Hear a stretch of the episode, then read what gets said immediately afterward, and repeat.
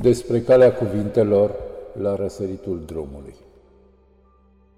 La țărmul fiecarei dimineți sărut marea cu cuvintele mele lichide.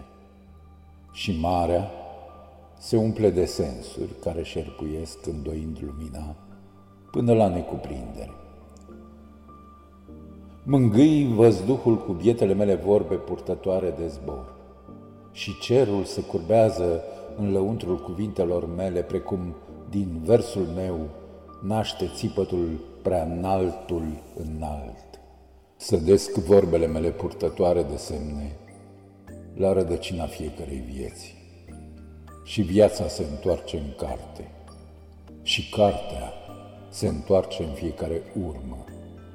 Și cel ce definește eternul îmi întoarce poemul să-l port până când sorocul poemului să se nască devine sens.